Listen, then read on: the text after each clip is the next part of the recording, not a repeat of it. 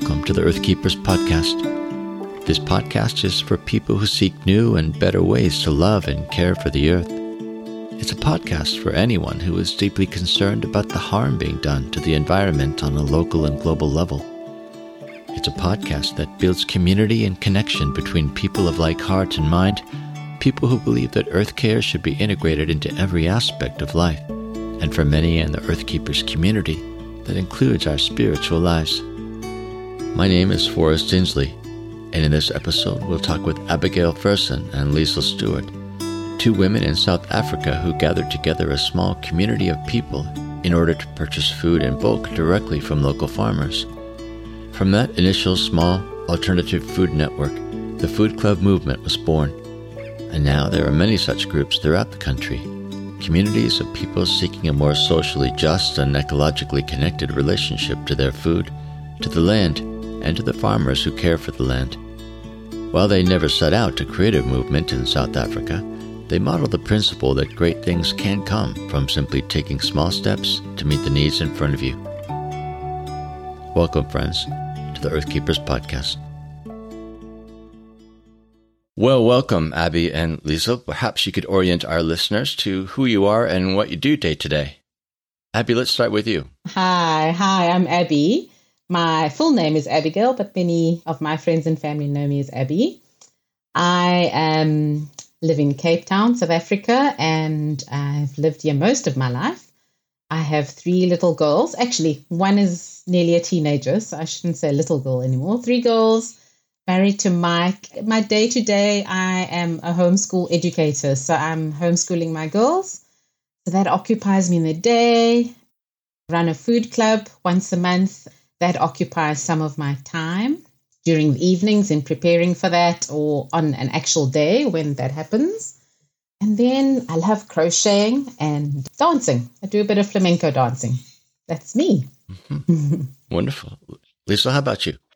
I am Liesl Stewart, and I am originally from the US, but I moved to South Africa 28 years ago because of a South African man that caught my fancy. Craig is my husband now. I married him within a year of arriving in the country, and I've been here since. And I arrived in South Africa one month before the first democratic elections in 1994. I am a mother of teenager young adults, the youngest 17, the oldest is 22, three children. And I host my own buying club of 35 member households that buy food together.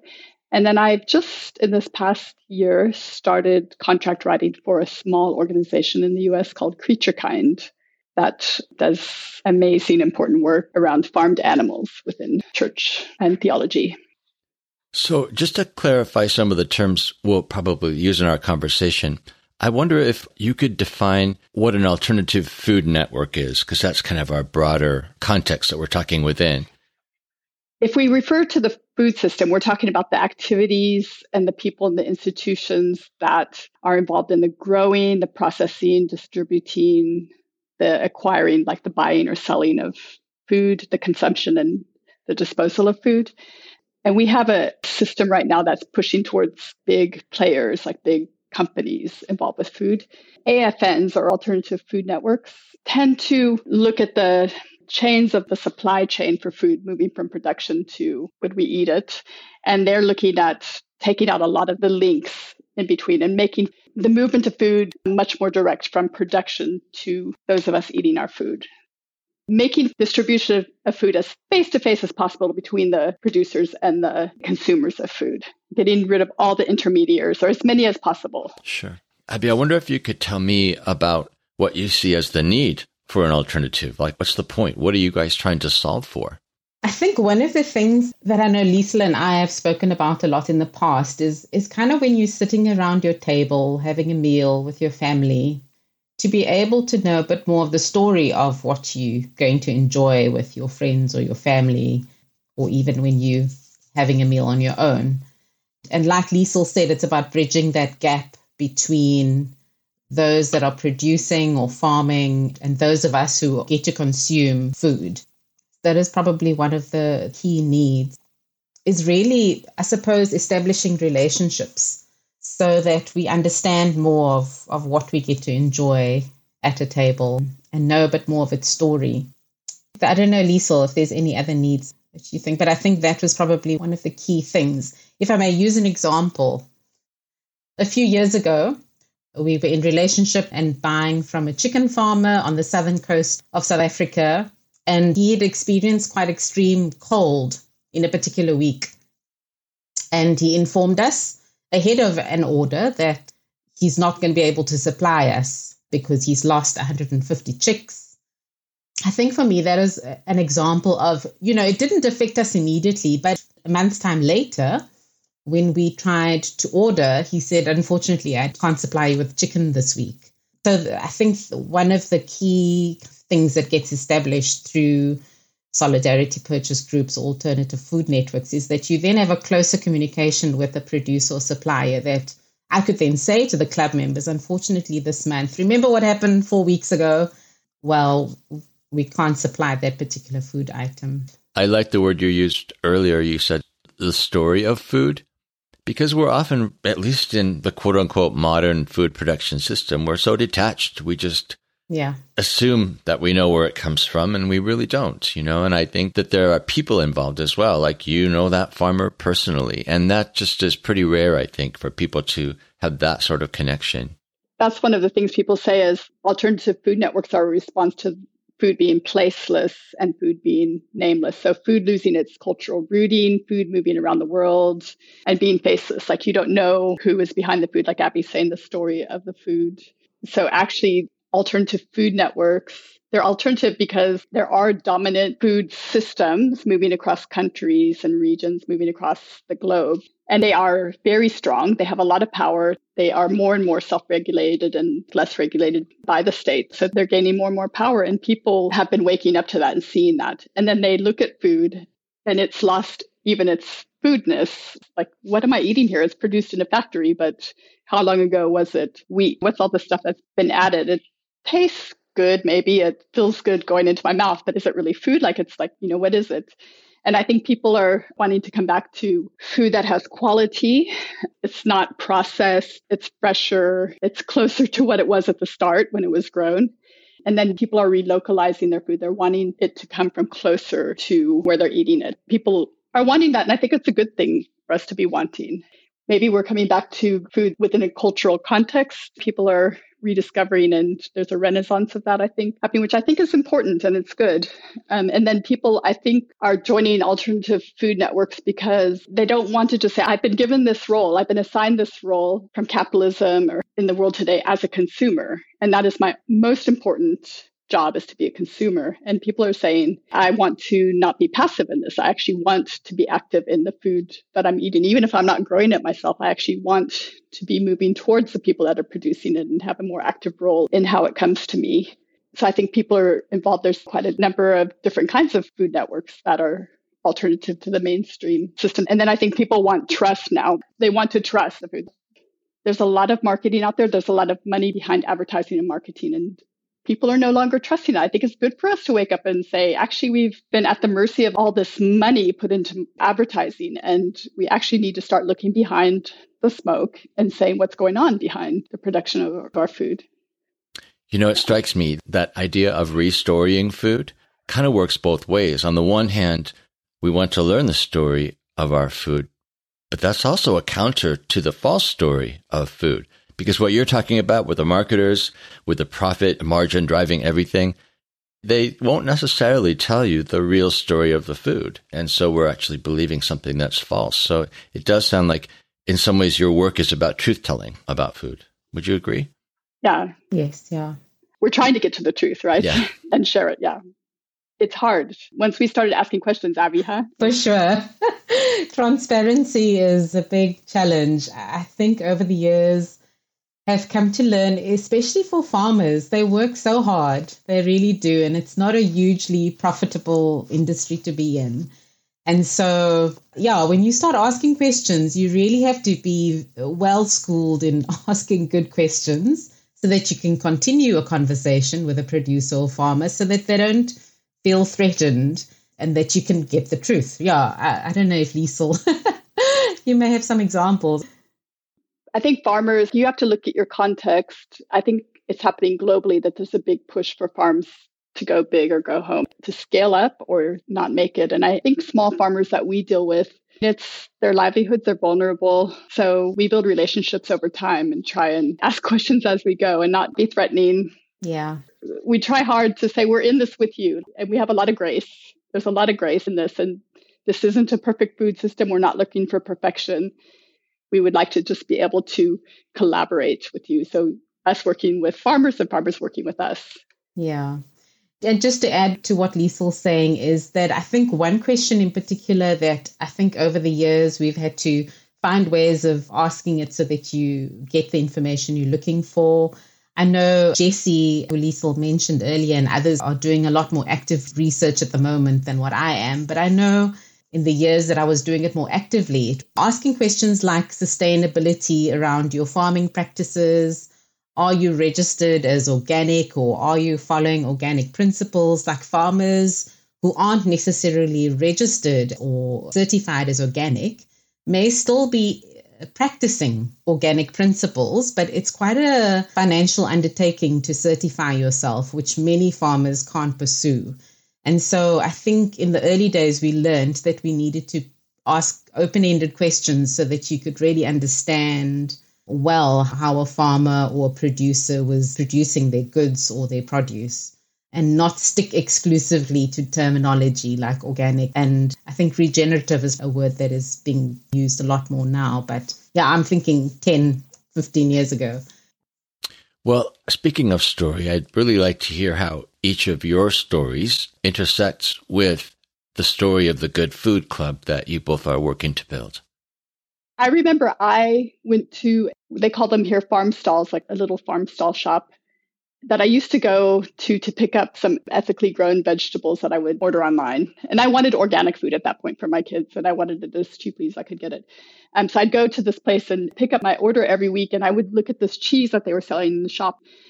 I would buy little tiny wedges, and I finally went to the woman that owned the shop, and she was just so great because I, I said I would like to start buying this cheese in bigger quantity, but I would love to buy like a whole head of cheese and pay a cheaper per kilogram rate if I could do that with you. And then she said, Lisa, don't buy from me then. Rather go to the person I buy from. So she was buying from an intermediary who I went to.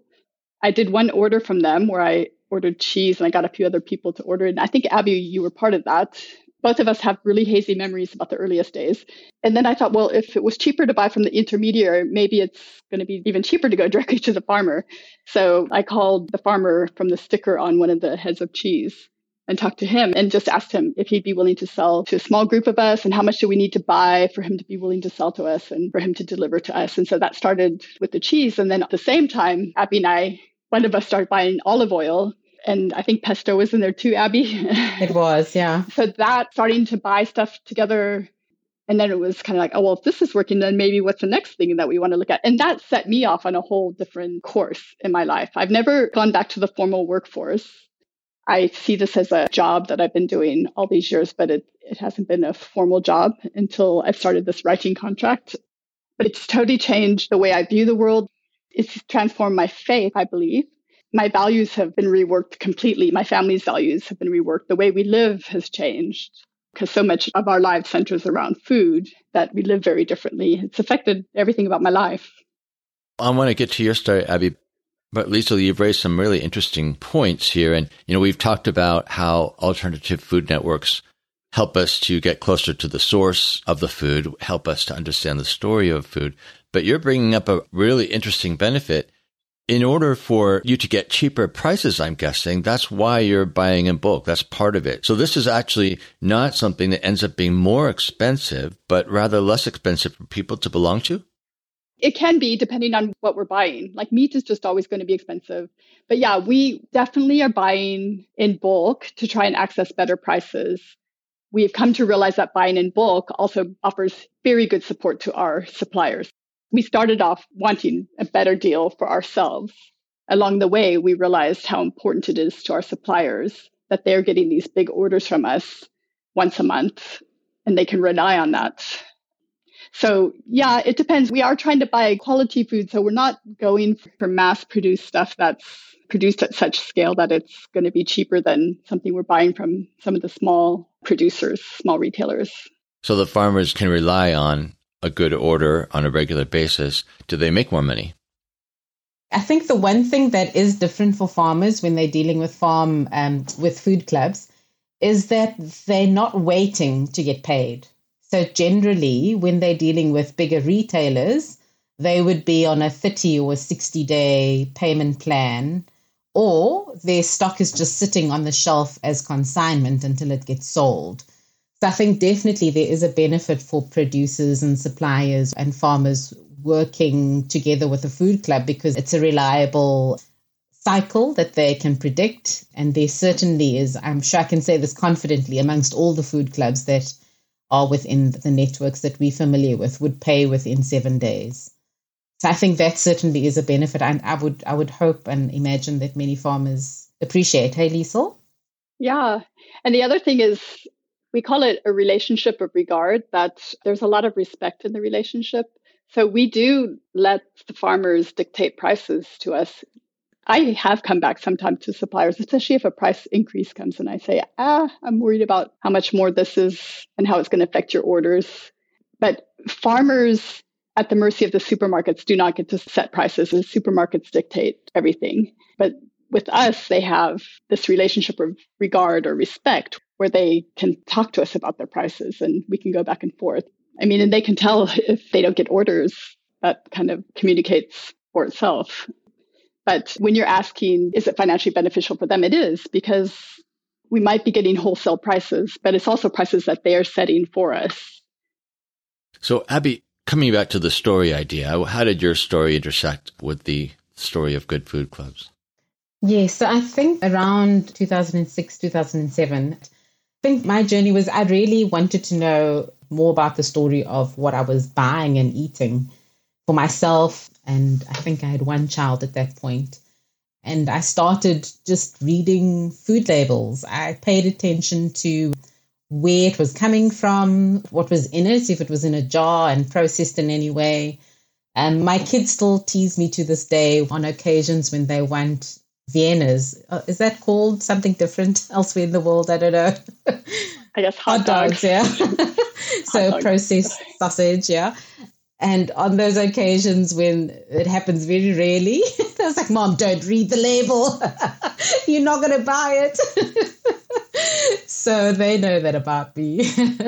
and around the same time, Liesl and I started chatting. And I, I love what you said before, Liesl. We've said this in other conversations before that food is so culturally entrenched, the kinds of food that we eat. I mean, Liesl and I joke about ordering cheese together, but that wouldn't be the norm for every South African.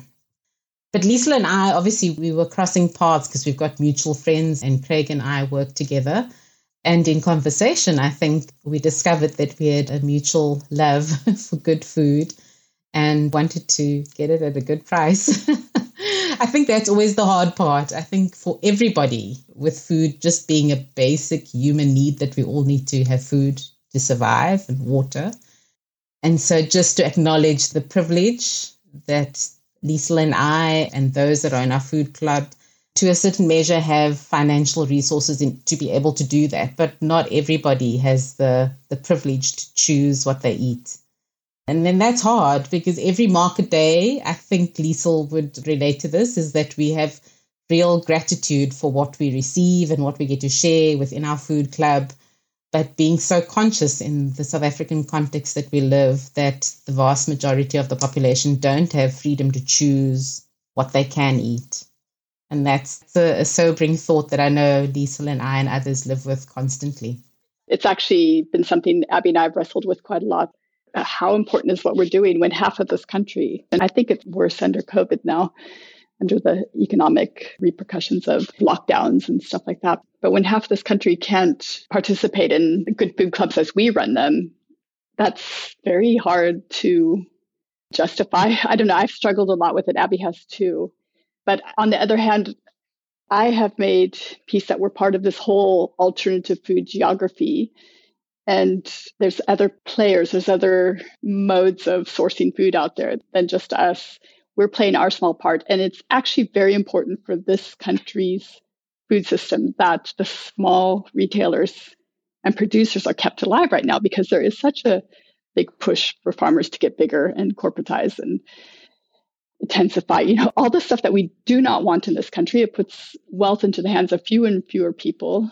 And it's really important that the small producers are kept viable and kept alive. And that's the role that we're playing. So even though somebody that I interact with in my day to day that would not be able to afford to be in the food club, it's actually good for everybody in the country that if people are spending money, that we are keeping these people alive.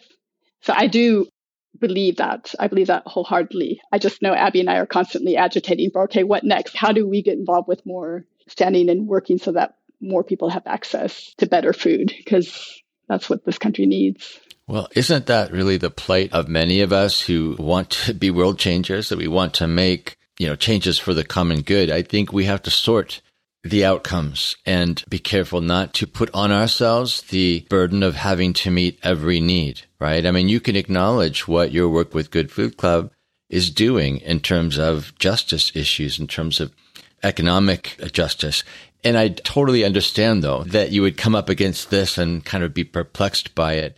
So I want to affirm what you're doing. You know, I love the fact that you guys are making changes. You can see the changes you're making for people. But when you think about this, somehow making your work be more beneficial to the poor, say, I'm wondering what have some of the ideas been that have come up? You know, what are the possibilities that have at least been entertained as directions you could go? I mean, that question takes me back to a conversation with some friends and friends of friends that Liesl and I had a couple of months ago. And one of the gentlemen, he farms in Khayelitsha. And he was telling us about a friend of his that lives in another more peri-urban, is that the word? Uh, Philippi, Liesl, would that be? Uh, yeah, that would be peri-urban. Yeah, peri- and Khayelitsha is one of the biggest townships in, in, in Cape, Cape Town, Town, yeah. And so he has a friend who farms in another part of the city in Philippi. And he was just saying that this farmer has been dreaming about ways for him to be able to sell his produce, his vegetables, and food that he grows at a bit of a premium to people who are better financially resourced so that he can sell his produce to people who live more locally to where he farms at a much cheaper price than he would usually do. But that would mean that that people who have financial resources will end up paying more than they would usually pay for their vegetables, as an example. But it does free others up to have access to fresh produce. I feel like that's an unfinished conversation, but it, it challenged me. Yeah, but I think that at least you're asking the questions, right? At least yeah. you're saying, what else can we do? Where else could we go? How else could we do good in this country? And so I think that's a good place to be. I'm talking to other people now. I can't go running into this because I can't mess around with people. Like people are hungry right now in South Africa. This is a food insecure country. We have enough food nationally, but we are a food insecure country. And it's gotten worse since 2020. But I think South Africa has a strong tradition of food collectives that are very different than the way we work. They're called stokvels. It's one example. I think there's a lot that could be done. I don't think I'm a white person originally from the US, married to a white South African. I don't think it's for me to march in to a community and start something, but I am looking for the place or places to be involved that I can come alongside, maybe dragging Abby with me, or maybe she's going to drag me with her. Um, but I'm actively looking at that right now, now that I finished my master's. And I'm asking God, where is it going to be? Because I, find it daunting to look at the levels of hunger in this country. I am so distressed by what we're facing. And like people are hungry today, they're going to be hungry tomorrow, they're going to be hungry next week, next month, next year. Like food is just such an ongoing need. And it is just terrible what we're facing here. We need big answers. And I do believe it's going to be in collectives. It's not going to be it's going to be a lot of different initiatives, a lot of different ways. But I do think they need to be alternative to the supermarket system because the supermarkets are only going to keep bending to their shareholders, their profits, you know, the bottom line at the end of the day. They're not going to solve the hunger crisis of this country. It's going to have to be through alternatives. And I do believe that's something to be moving towards God, asking, like, how how do we do this? And there's good people, there's really good thinkers, there's good people from all demographics of this country that are putting their heads to stuff. So I think there's places that we can start trying to collaborate. We've been talking to Liesl Stewart and Abigail Fersen of the Food Club Network in South Africa. It's interesting to note that we were introduced to Liesl and Abby by another podcast guest, Erica Alvarez of Casa Adobe in Costa Rica. This sort of global networking reflects one of the primary values of the Earthkeepers podcast that listening to a diversity of global cultural perspectives helps us to move beyond our own limited points of view. Listening to difference also moves us to look at our relationship to creation in new ways and inspires us to consider innovative approaches to earth care. So, if you know someone somewhere in the world that you would like to listen to on this podcast, please reach out and make the recommendation. You can do that with a voice message on the podcast website or by sending an email to earthkeepers at circlewood.online. Now let's return to our conversation with Abby and Liesl. I'm really intrigued by what you said about the collective approach being maybe characteristic of culture in South Africa. And I'd like to know more about that. And here's why. I mean, one of the functions of this podcast is to really seek after lessons to be learned that aren't being learned in our own context. We really believe that in the diversity of perspectives, we're going to find answers that we can adapt or adjust and make our own. But unless we start listening to other people, other cultures, other places, we don't get those possibilities. So I'm wondering, Abby, if you could comment more about that. Do you agree that in fact the collective approach, there's something about South Africa that makes that more possible? That it's, really a strength that the country could offer to the rest of the world in terms of an example. Hmm. I think having lived through the last two years is certainly um, exposed and, and given rise to opportunities for people to collaborate and work together. The biggest challenge for many South Africans who are in the lower earning income brackets is that you really are living from your pocket to your plate. There is no room to save, there's no room to make provision for things going wrong. And so I think the historical richness of people participating in something like a stokvel it just uh, people will each month pool their money. Generally, this happens in communities of lower income brackets where you give a certain amount each month, and then at the end of the year, people get their money, or a, a certain month within the year, you get your money in January or March or August. So you're pooling your money for the full 12 months. And then each month, either you know, someone is delegated as the recipient, or at the end of the year, the money is spread amongst the 10 people who are part of the stokvel. And I think that kind of collaboration is historically what people have been doing for decades.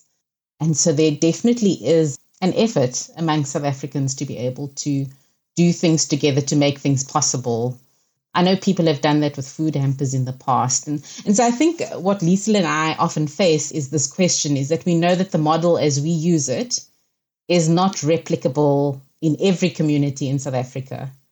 And so we're certainly going to have to, yeah, I suppose get our ears and, and our feet closer to the very many diverse communities in South Africa to be able to hear from people what they believe could be some of the solutions going forward to kind of facilitating and enabling alternative food networks so that, yeah, people can make better choices or be empowered to make choices in a collective way.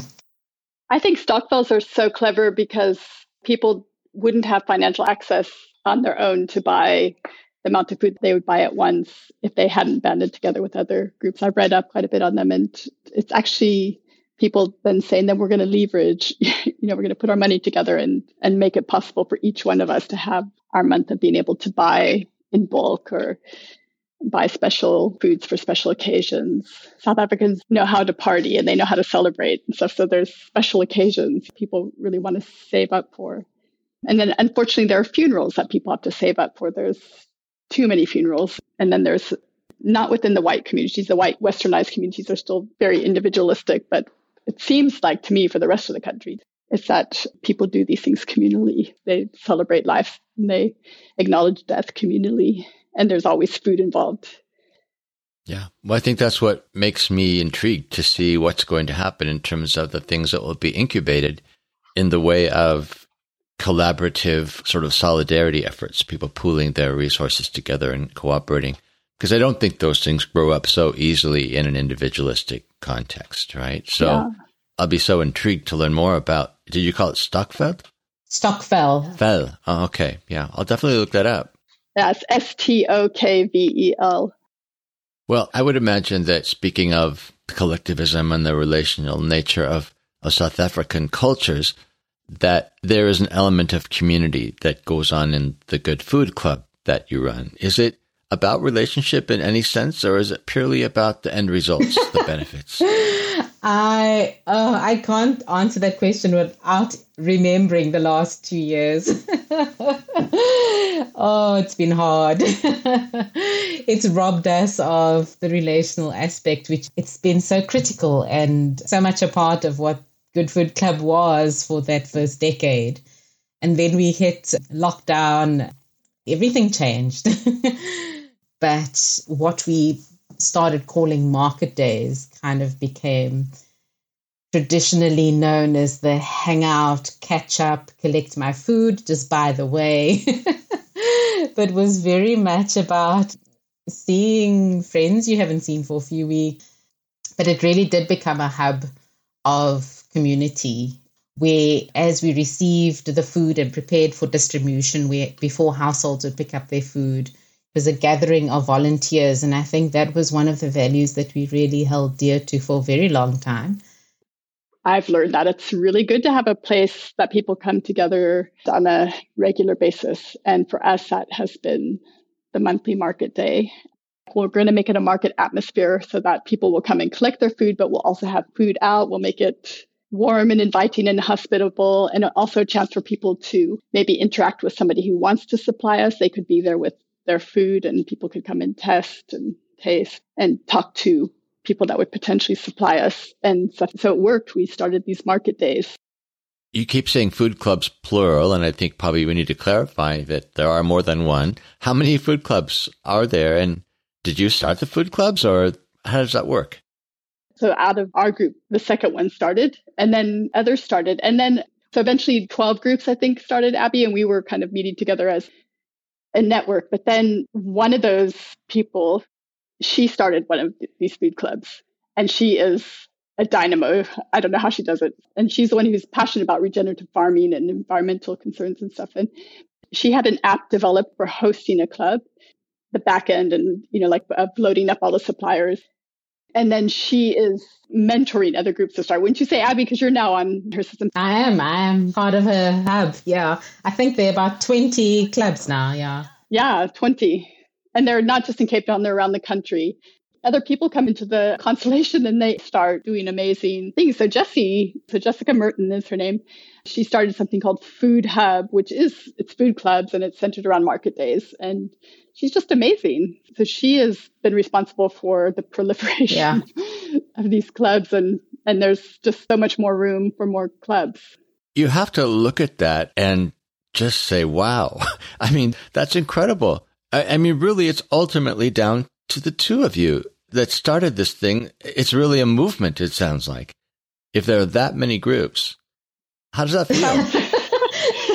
Trying to uh, Silence. Hard, sometimes hard to receive a compliment, but uh. um, I think I don't know if we've started a movement, but I think we've opened up the conversation about a movement that has been growing. I think sometimes when you have these values that you uphold and things you believe and you feel like it's impossible, but then somehow you hear about someone else doing what you would love to do. And I feel more like it's a, a plant budding with flowers.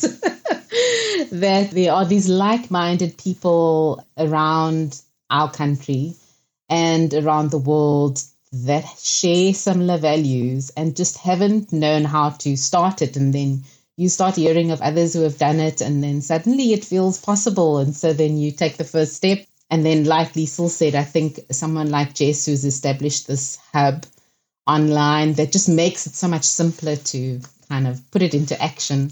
But yeah, I suppose pioneers.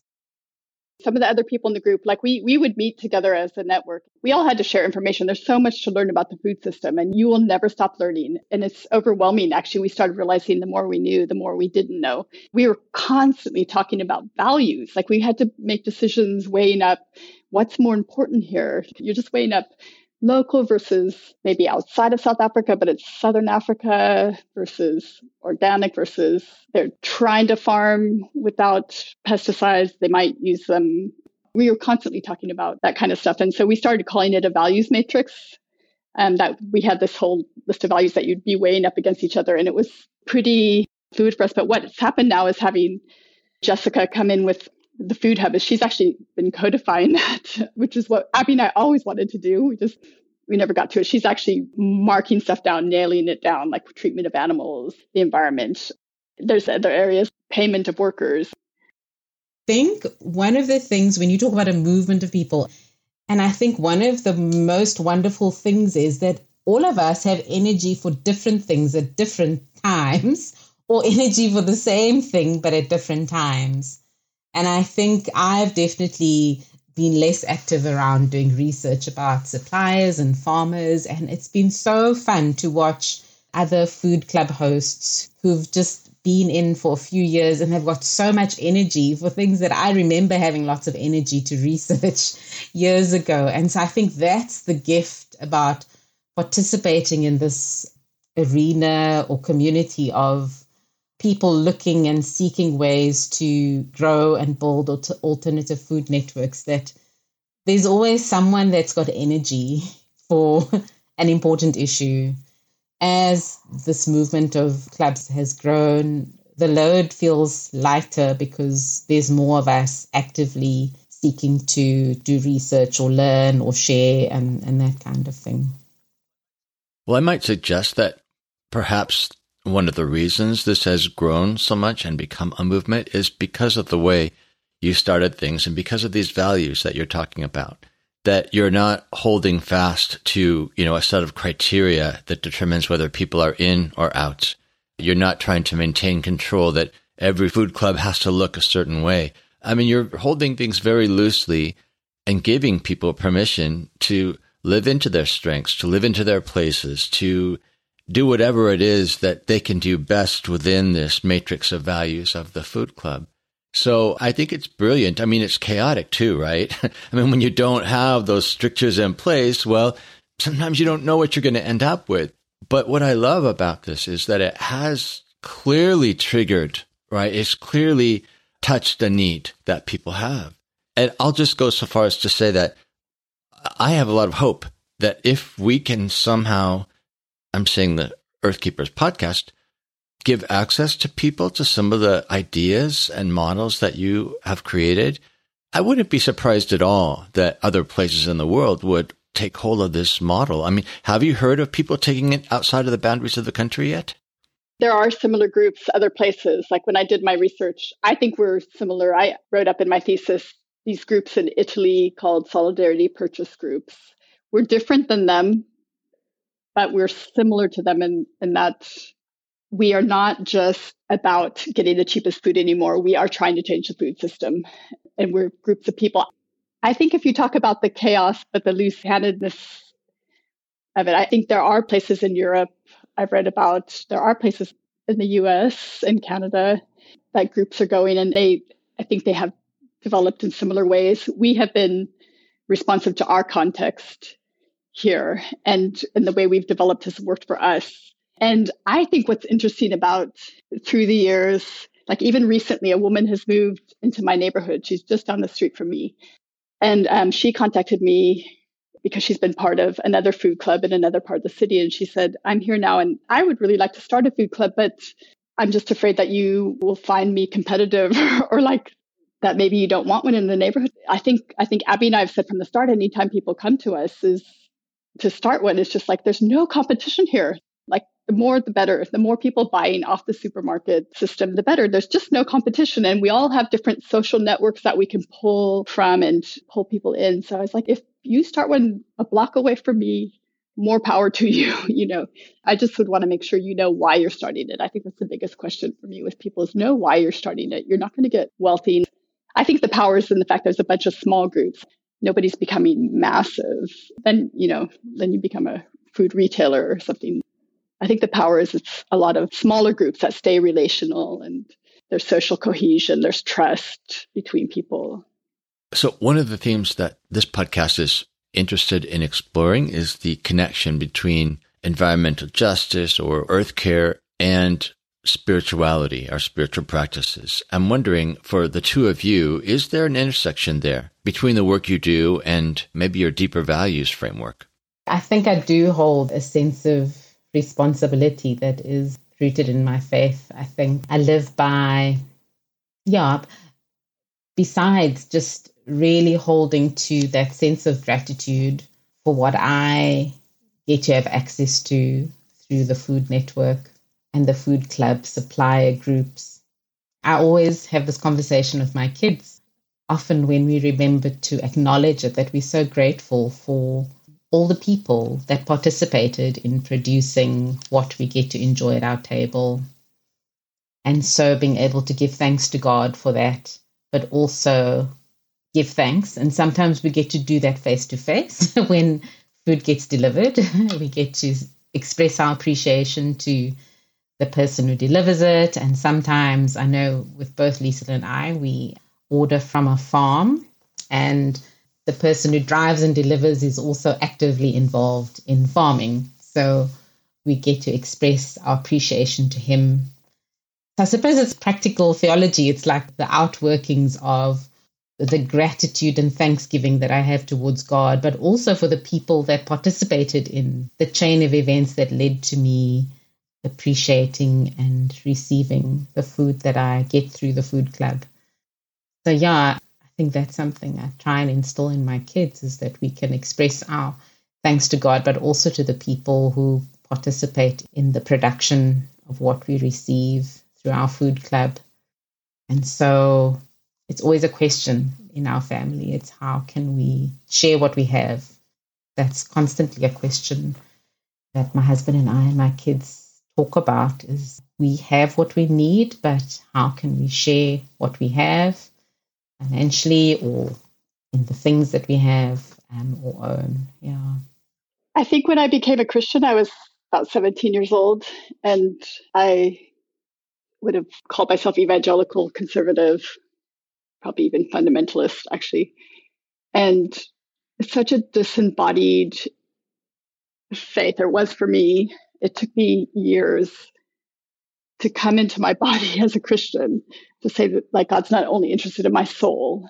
And I think that I really had to actively divest myself of a, a theology that was like, it's all going to burn in the end. It doesn't matter. It's all going to burn. And actually enter the full story of God, creator God, that says, I created all this, all you, and you being every microorganism, you being every human creature, every animal creature, that God created all this and said, This is very good. Like you can just hear the joy and the delight in our creation stories that we can read in our sacred text. There is a way to respect creation, God's creation, that I am supposed to be living with great care and respect for. And it's all tied up together. It's people, it's the earth, it's the soil, it's animals, it's what I'm paying somebody.